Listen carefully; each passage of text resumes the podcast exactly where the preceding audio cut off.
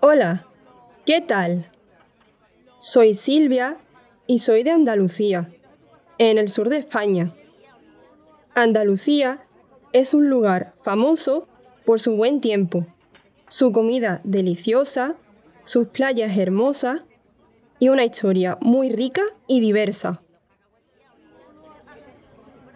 Hoy quiero hablar de un momento muy importante en mi vida. Es algo que pasó hace muchos años, en 1991, cuando yo era una niña.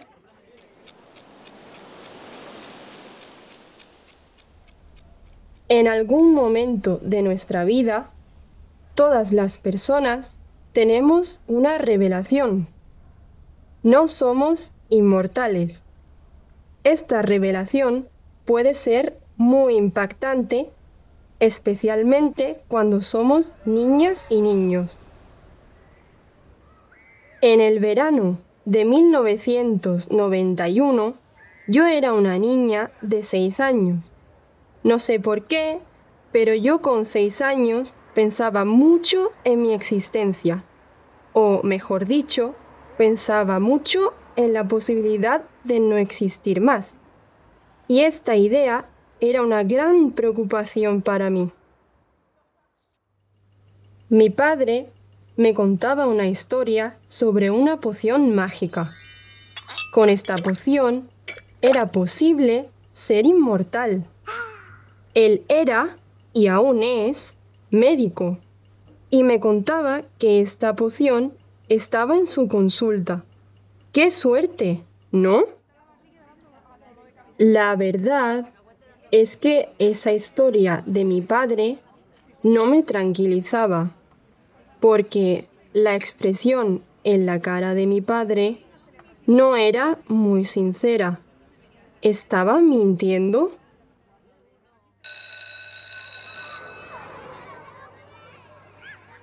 Todas las tardes, después de la escuela, merendaba en el salón con mi madre.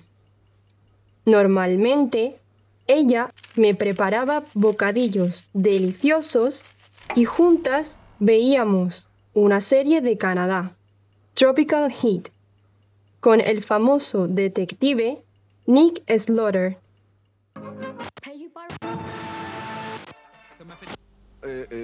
Las series en inglés, en España y América Latina están dobladas al español. En Tropical Heat, un narrador decía siempre el título del episodio en español. Un día estaba sentada con mi madre en el salón a la hora de la merienda. Tropical Heat estaba en la televisión. Mientras yo comía mi bocadillo, el narrador dijo el nombre del episodio. La muerte es una playa. Cuando escuché el título, le pregunté a mi madre sobre mi gran preocupación. Mamá, ¿Tú y yo nos vamos a morir? Sí, hija, como todo el mundo. Pero... ¿Y la poción para ser inmortal? ¿La poción? ¿Qué poción, cariño? ¿No hay una poción para ser inmortal? Creo que no. Pero ahora no tienes que pensar en esas cosas. Eso va a pasar dentro de mucho tiempo. Entonces solté mi bocadillo y empecé a llorar desconsoladamente. Recuerdo el miedo y la decepción de aquel momento. Pero mi tristeza duró exactamente los mismos minutos que la introducción del episodio. Entonces empezó la melodía de la serie. Marimbas, timbales, guitarras eléctricas y la letra de la canción. La música de la serie me tranquilizó. Agarré el bocadillo y pude seguir con mi vida con una mentalidad diferente.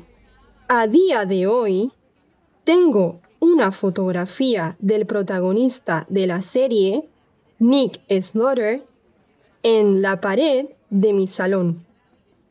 Su foto me recuerda que nada es para siempre y por eso es importante disfrutar del momento.